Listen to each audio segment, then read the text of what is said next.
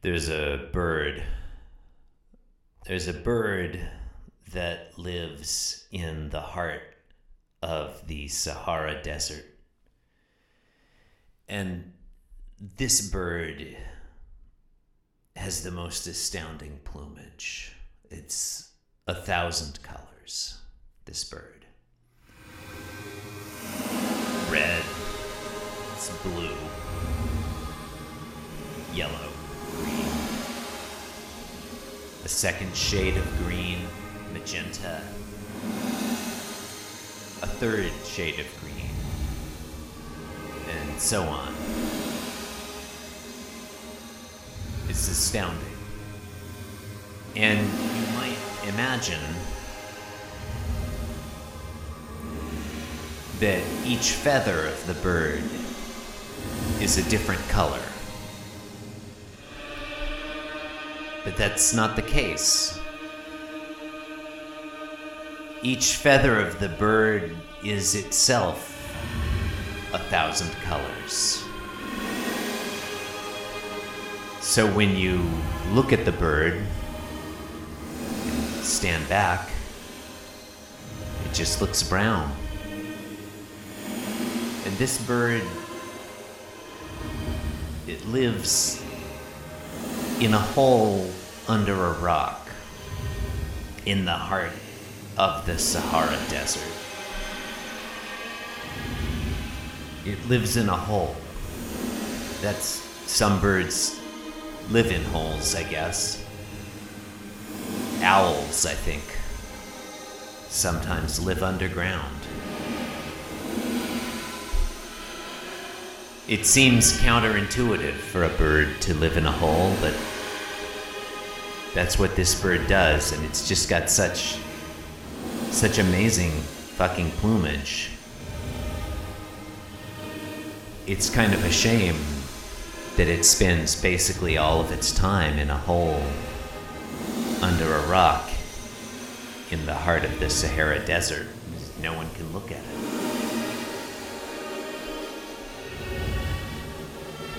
It stays inside all day in its hole, watching football, which is what birds call soccer. Watching football and eating chips. This bird comes out of its hole once every thousand years. A thousand years for one day. It comes out of its hole. The rest of the time, it's just. It's just in there watching football, which is what birds call soccer. And eating chips, which is what birds call nachos. But once every thousand years, it emerges from its hole, which is in the heart of the Sahara Desert. It rouses itself and it takes flight. Its wings are like clouds hanging over the sky. It flies upward and upward. It soars upon a whirlwind to a height of 90,000 feet. It flies, glides for weeks on end across the ocean. There's the floating in the air, there are the darting motes, little bits of creatures blowing one against the other with their breath. The bird. The bird doesn't know whether the blue of the sky is its real color, or if the blue is simply caused by its infinite height. But whatever it is, the bird will, you know, it's the same to the bird when it looks down from above.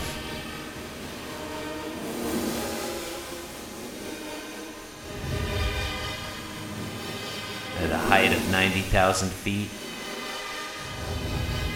The bird has all the wind beneath it, thereupon mounting upon the wind with the blue sky overhead, with no obstacle in its way. It flies to the west, across the ocean.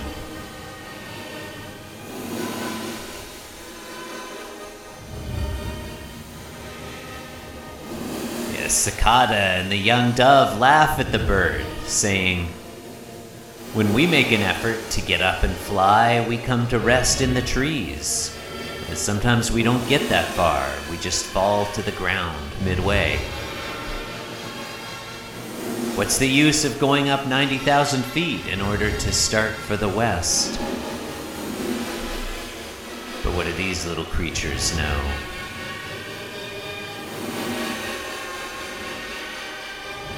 Small knowledge is not to be compared with great knowledge, nor a short life to a long one. This bird flies across the ocean, flies westward across the ocean. How do we know that this is so?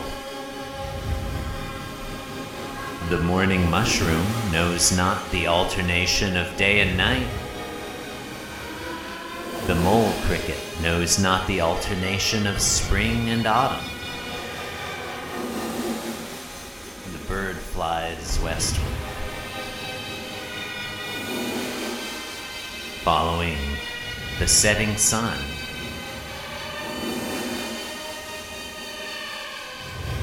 And after weeks in the air, the bird alights in Muncie, Indiana.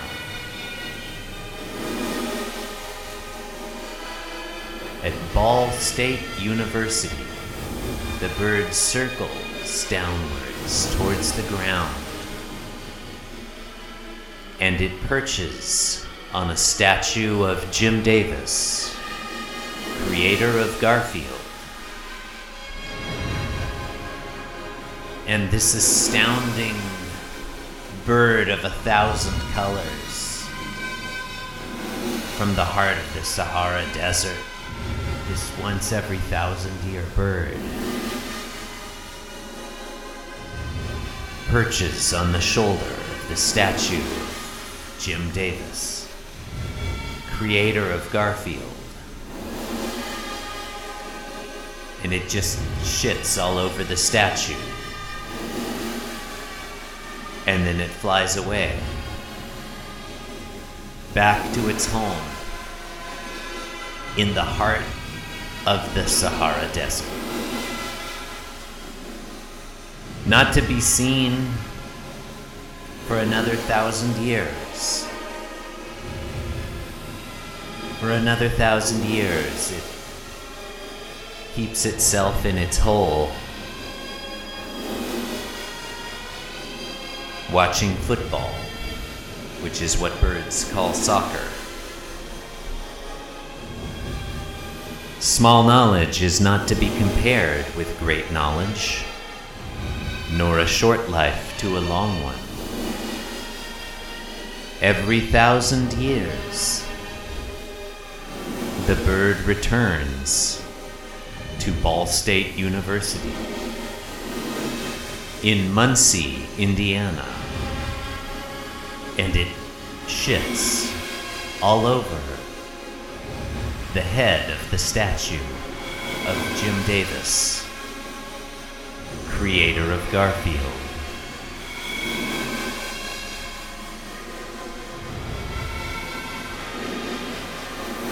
Generations of men and women live and die in Muncie, Indiana, never seeing the bird, which comes only once every thousand years.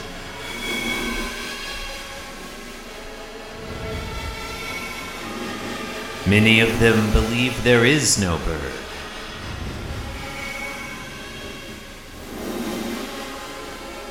Every thousand years, Upon a whirlwind, it soars up to a height of 90,000 feet. Beyond the clouds and the atmosphere, with only the blue sky above it. And it turns toward the Western Ocean.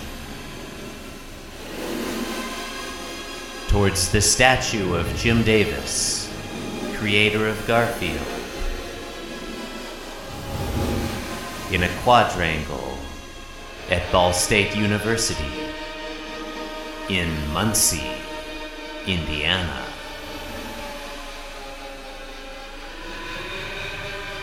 And so pass thousands upon thousands of years. The generations of men passing in the blink of an eye. The works of men decay. Empires rise and fall, and they're nothing to the bird. And gradually, every thousand years, the bird shit accumulates on the statue of Jim Davis creator of Garfield. At Ball State University in Muncie, Indiana.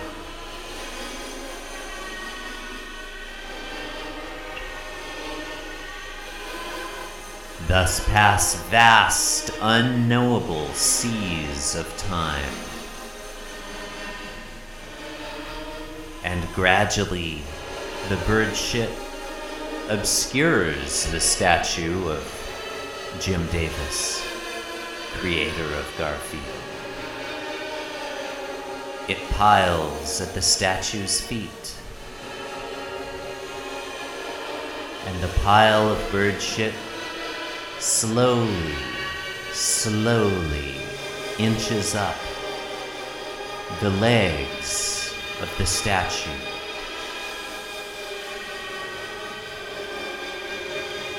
Generations upon generations rise and fall as the statue of Jim Davis, creator of Garfield,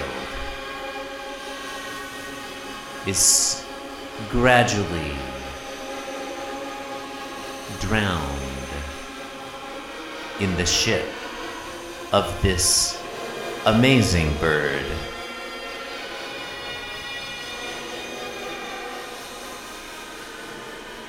A quail laughs at the bird, saying, Where is the bird trying to go? I spurt up with a bound, and I drop after rising a few yards. I just flutter around among the brushwood and the bushes. This is also the perfection of flying. Where is that bird trying to go? This is the difference between the great and the small.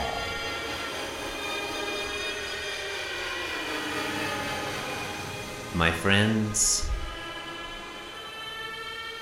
for every day between now and the day when the pile of bird shit is the largest mountain in the realm. For every day, there is an episode of being Jim Davis.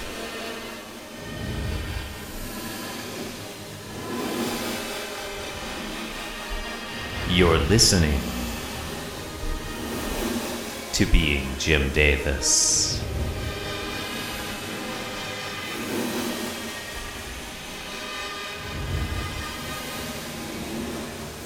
Today is Monday, November 19, 1984. Today we're reading the 2346th ever Garfield strip. Not that many Garfields, compared to some of the shit this bird is getting up to. Am I right? How about that bird, ladies and gentlemen? Give it a hand, why don't you?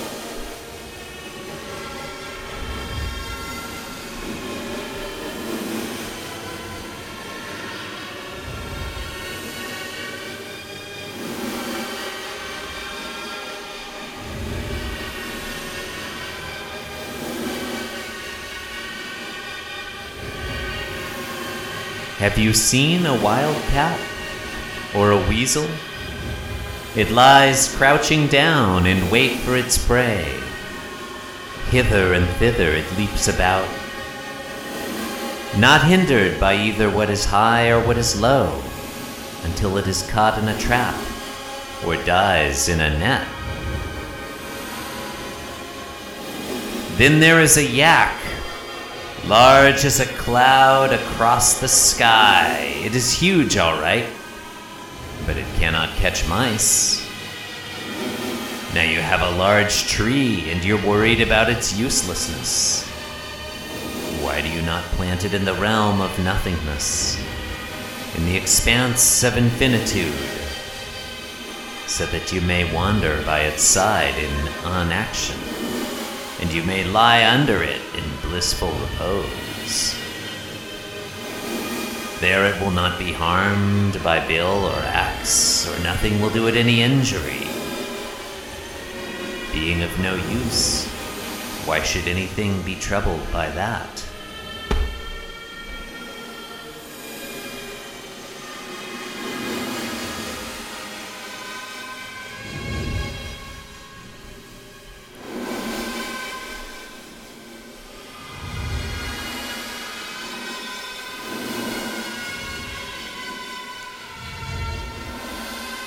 Is a great fish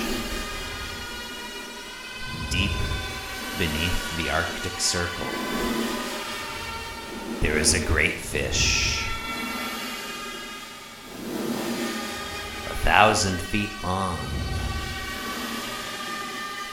It's no color at all, this fish. They call it the Leviathan. And it plumbs the it plumbs the depths, and it swims alone in the darkness beneath the Arctic Circle. There's no sound and no light.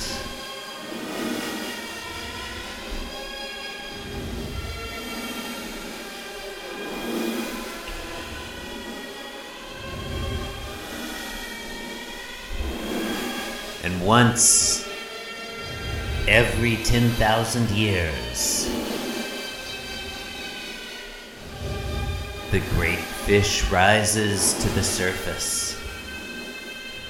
It rises up through the depths,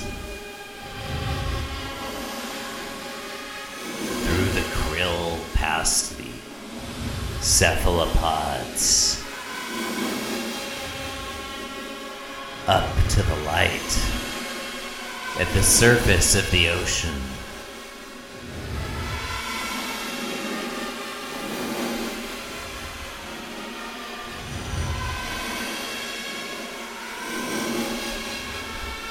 And it swims across the great surface of the ocean.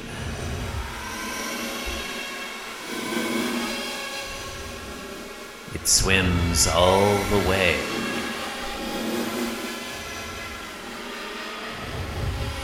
To Fort Lauderdale, Florida.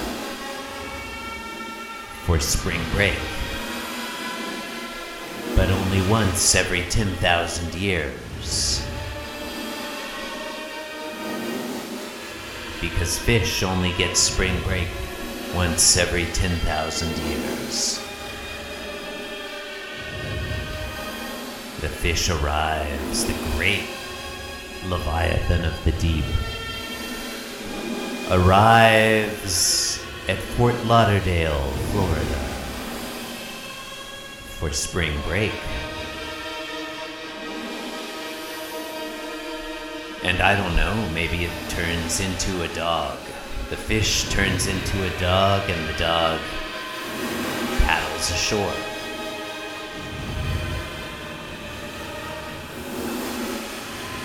Dog talks to a cat. The cat says hello to a guy. The guy falls down a hole.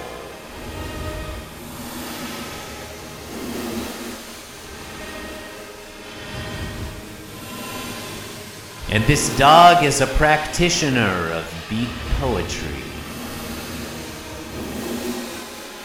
Dogs love beat poetry.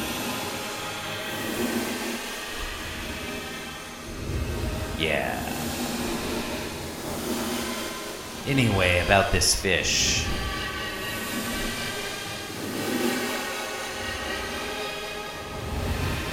What did I say? It turns into a dog. The dog talks to a cat. The cat gives the dog a potato. The dog carries the potato in its mouth back to the ocean, where it resumes its form as the great fish. And it swims back to its home in the depths of the Arctic Ocean in the blackness.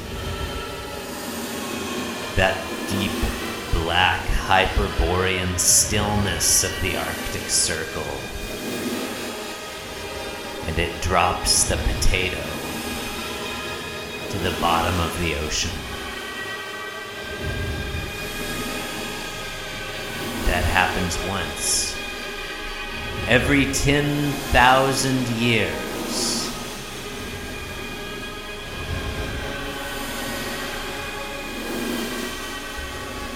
One potato is called an eon. And 10,000 potatoes make an era. And 10,000 eras, they call that a honker. And the honkers are uncountable. Before the ocean is filled with potatoes. Do potatoes float? Not these. These potatoes sink. Fill up the ocean. You might think the potatoes fill up the lower part, the ocean just the water just gets higher, but that's not how it works. Not this time. Soak up the water like gross sponges. And then it's just potato water.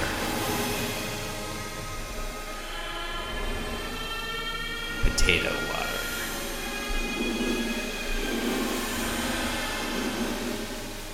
Yeah.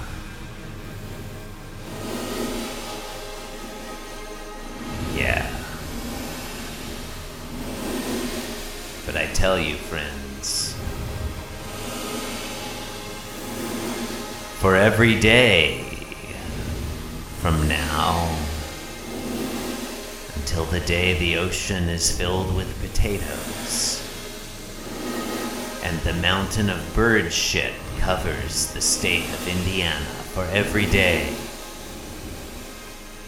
there will be an episode of Being Jim Davis.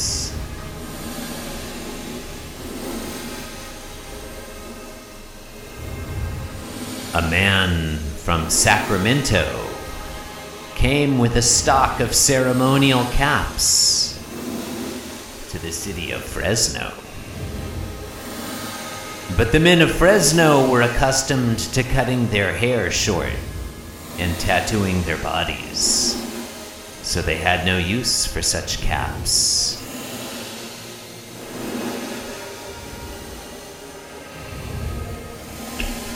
So the bird ruled the people of the land, maintained the government within the four seas. After he paid a visit to the four sages, the Sierra Nevada mountains, and returned to Muncie, Indiana, he had a mysterious look his empire.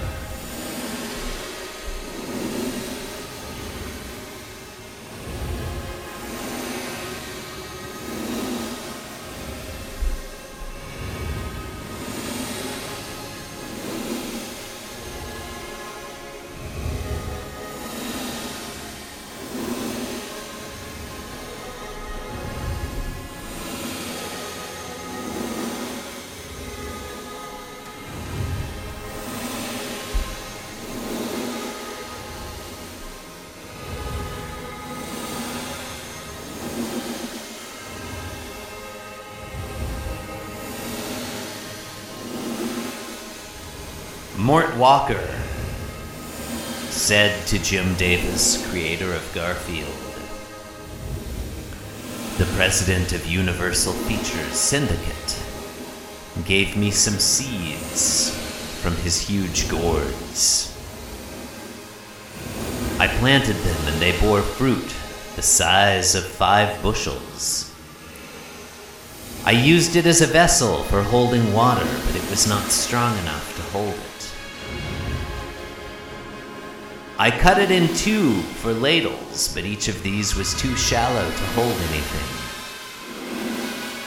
It looked huge, all right, but it was so useless that I smashed it to pieces. Jim Davis, creator of Garfield, replied to Mort Walker. You are certainly not a very clever at turning large things to account. There was a man of Indianapolis who had a recipe for salve for chopped hands. His family having been silk washers for generations. A stranger heard of this and offered him 100 ounces of gold for the recipe. His family all came together in Indianapolis to consider this proposal, and they agreed, saying, We have been washing silk for generations. What we have gained is but a few ounces of gold. Now, in one morning, we can sell this technique for 100 ounces. Let the stranger have it. So the stranger got it and spoke of it to the president of Universal Features Syndicate. When the president of Universal Features Syndicate was at war with the president of Paws Incorporated, they gave him command of a fleet.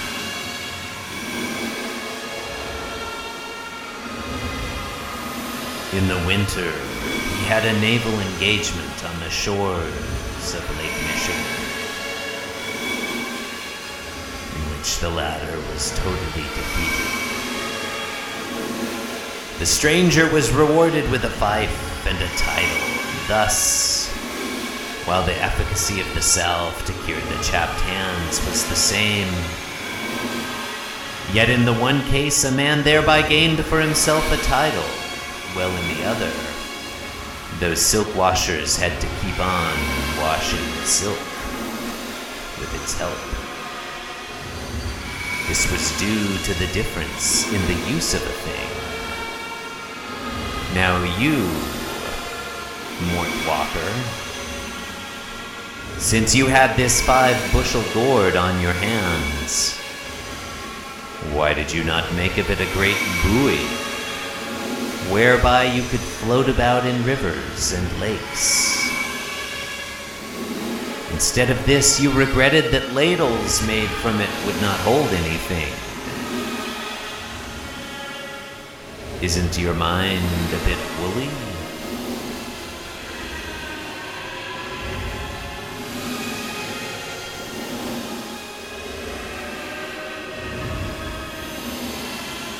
Have you not seen a wild cat or a weasel? It lies crouching down in wait for its prey. Hither and thither it leaps about, not hindered by either what is high or what is low, until it is caught in a trap or dies in a net. Then there is the yak large as a cloud across the sky. Yes. My friends, there is a yak. There is a yak, a great yak, that lives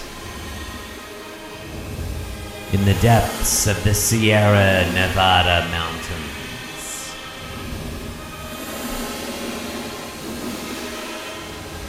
The yak is a different color every day. And no one has ever seen any of the colors of the yak. And the colors have no name. And the yak has no name. And people don't know what to call it. They should have asked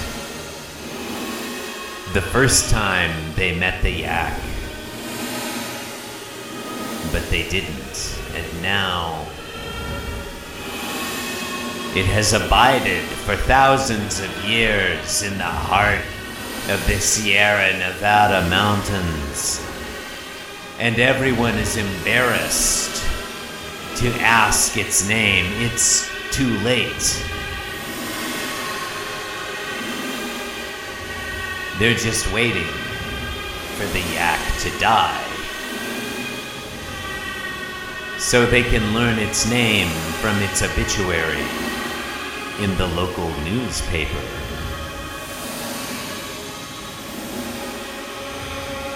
But the yak lives on.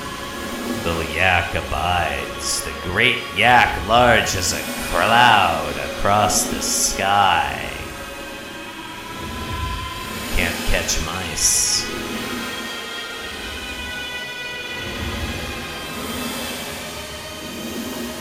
And this yak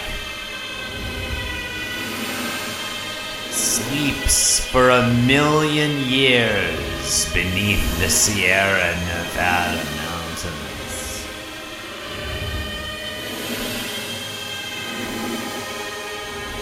It sleeps for a million years.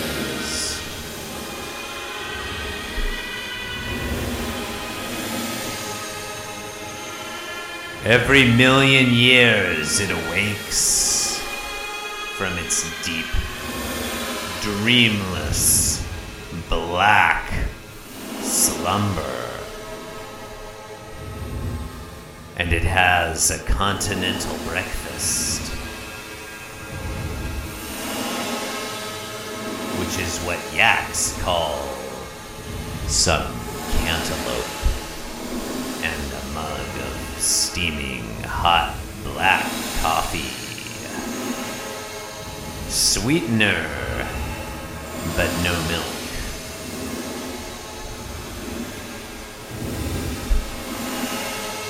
The yak awakes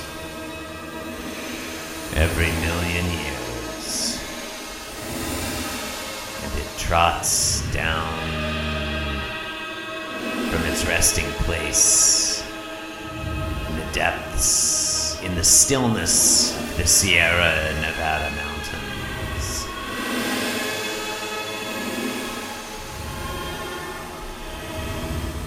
And it goes to Las Vegas. Usually it hitchhikes.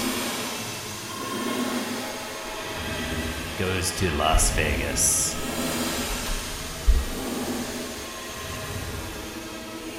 Stays in a different hotel every time. Sometimes it's the Wynn Hotel. Sometimes it's the Luxor. Sometimes it's Caesar's palace. Every million years, the yak stays one night in Las Vegas.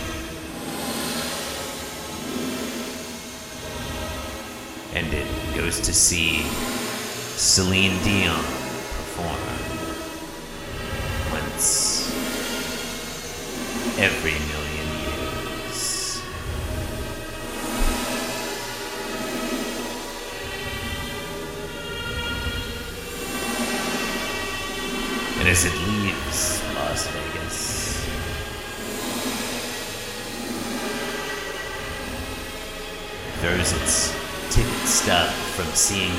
Dion in the river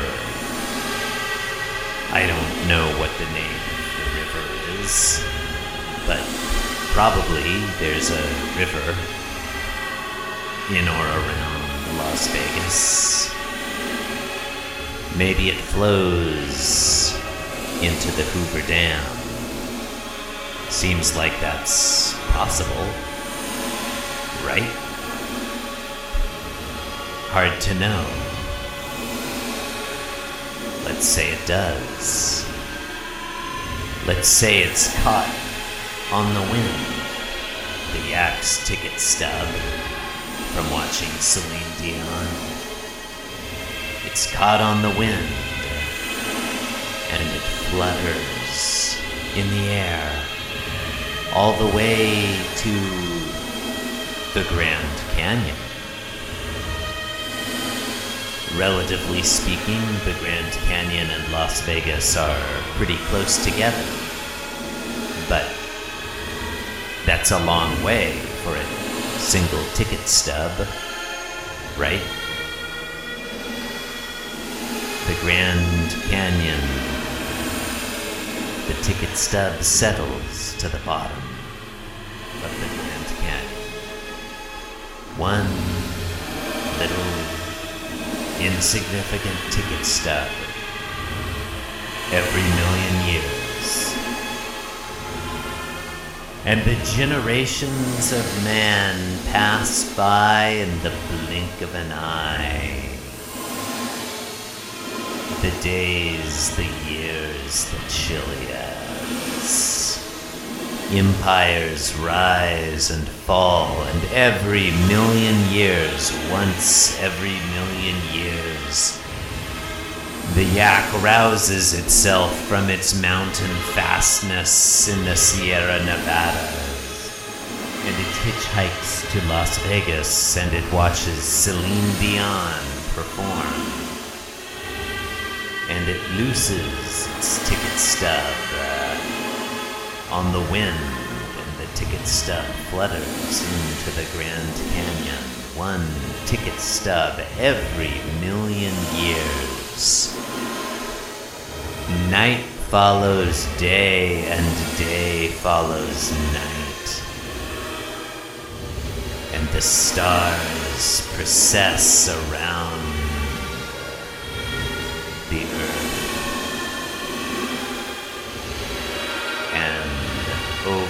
course of millions upon millions of years, the Grand Canyon is gradually filled with the yak's ticket stubs from watching Celine Dion.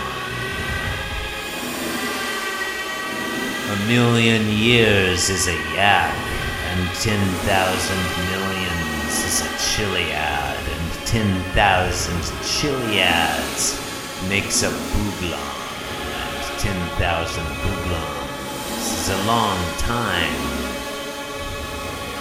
And even then, it is thousands and thousands of long times before the Grand Canyon is filled with the yak's ticket stubs. But my friends, for every one of the days between now and the time when the Grand Canyon has been filled with ticket stubs, the mountains have crumbled into the sea, and the stars have gradually winked out one by one for every one of those days. There will be another episode of being Jim Davis. You're listening to Being Jim Davis.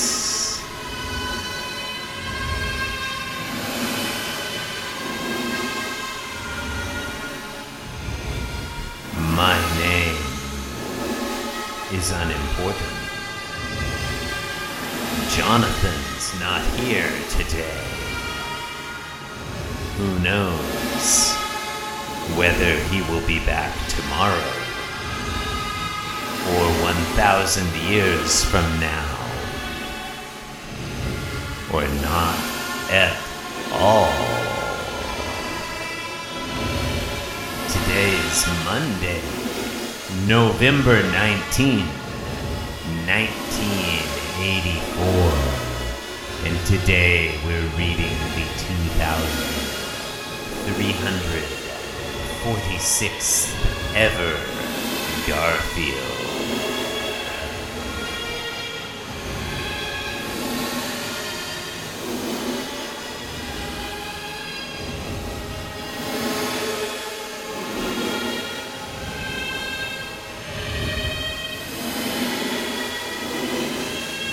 Bill Keane, creator of the Family Circus, spoke to Jim Davis, creator of Garfield, saying,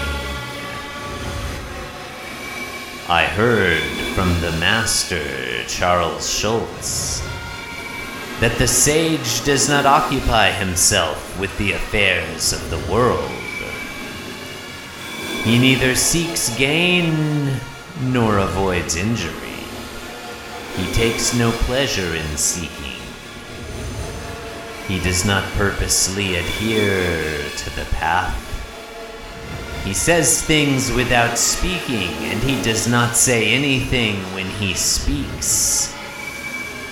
Thus he roams beyond the dust and dirt of the world.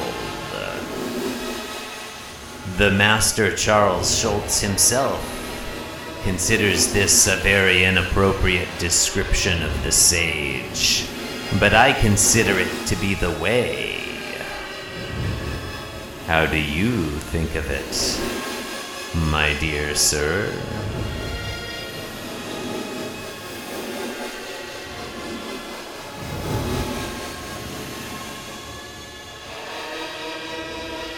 Three panels, said Jim Davis.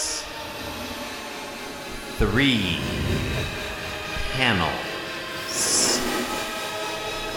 Three panels, said Jim Davis, creator of Garfield. You are too hasty in forming your estimate. You see an egg and expect to hear it crow. You look at the crossbow and expect to find a dove roasting. Let me try speaking to you in a somewhat irresponsible manner, and I may ask you to listen to me in the same spirit. Leaning against the sun and the moon and carrying the universe under his arm, the sage blends everything into a harmonious whole. He is unmindful of the confusion and the gloom, and he equalizes the humble and the honorable. The multitude strive and toil. The sage is primitive and without knowledge. He comprehends 10,000 years as one unity, whole simple. All things are what they are, and are thus brought together. Three panels, said Jim Davis, creator of Garfield. Three panels for Monday, November 19, 1984, the 2346th ever Garfield. There were three panels.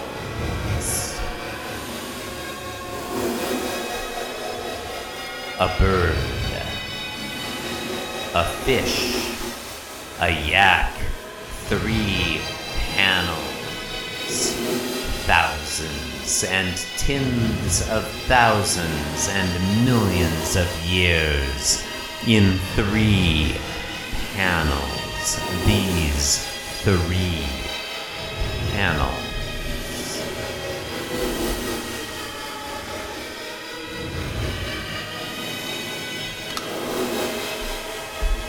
Panel 1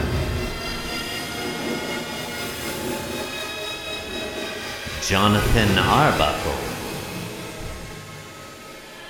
stands behind the countertop. His cat Garfield faces him, also behind the countertop. Jonathan Arbuckle speaks on a touch tone telephone. It's not a rotary dial. Hey, it's the 1980s. We modern, we good. We have touch tone telephone. Jon Arbuckle wears a pink shirt. That's unusual. Usually, he wears a blue shirt. But not today. Today, he wears a pink shirt. His telephone is pistachio green. His cat is orange. They stand behind the countertop, which is lavender, set against the backdrop, which is robin's egg blue. Jon has a dreamy look in his eyes and he gestures with his right hand. And he says, Doc Boy, how's my favorite little brother? Garfield looks on impassively. That is panel one.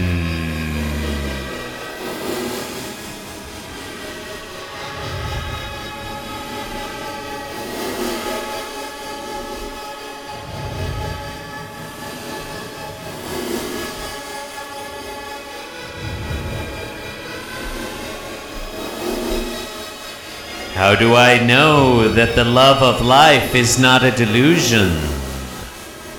How do I know that he who is afraid of death is not like a man who left his home as a youth and forgot to return? Liz the veterinarian was the daughter of the border warden uh, of Portland, Oregon. When she was first brought to the state of Washington, she wept until the bosom of her dress was drenched in tears. But when she came to the royal residence shared with Jonathan Arbuckle his luxurious couch and ate his sumptuous lasagna, she regretted that she had wept. How do I know that the dead do not repent of their former craving for life? Those who dream of a merry drinking party may the next morning wail and weep. Those who dream of wailing and weeping may in the morning go off gaily to hunt. While they dream, they do not know that they are dreaming. In their dream, they even try to interpret their dream. Only when they have awakened do they begin to know they have dreamed. By and by comes the great awakening, and then we shall know that it has all been a great dream.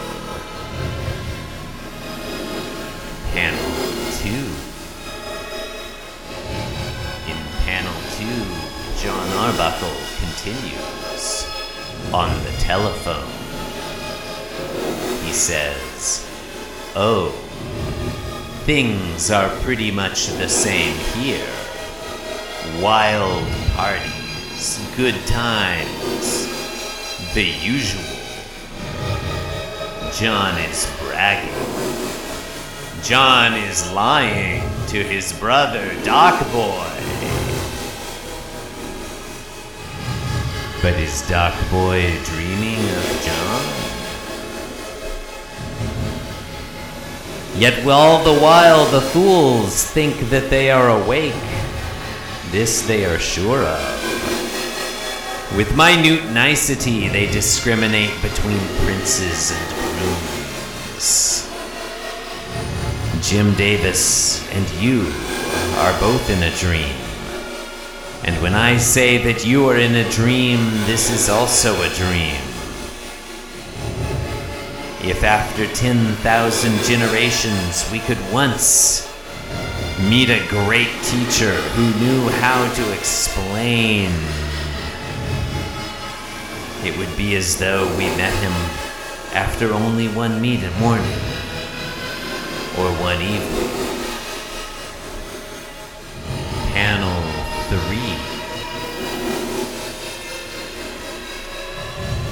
In panel 3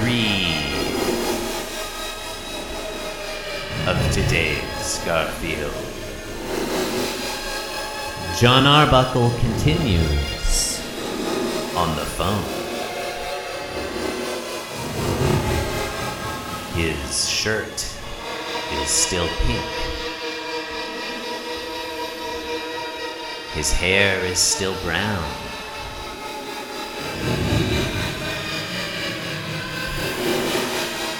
The phone is still pistachio green. The countertop is still lavender.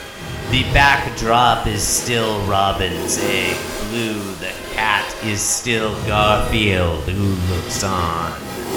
And yet, the situation has changed. Jon Arbuckle. His eyes are wide with fear. His face is taut with concern. His fingers tensed.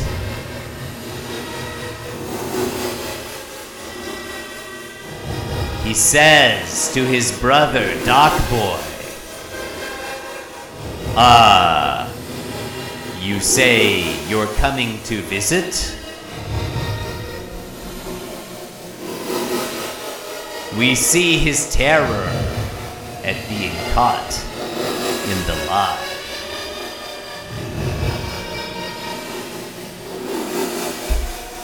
Garfield. A sentient orange anthropomorphic cat and audience stand in. Looks on in amusement. Says Garfield. It's put up or shut up time.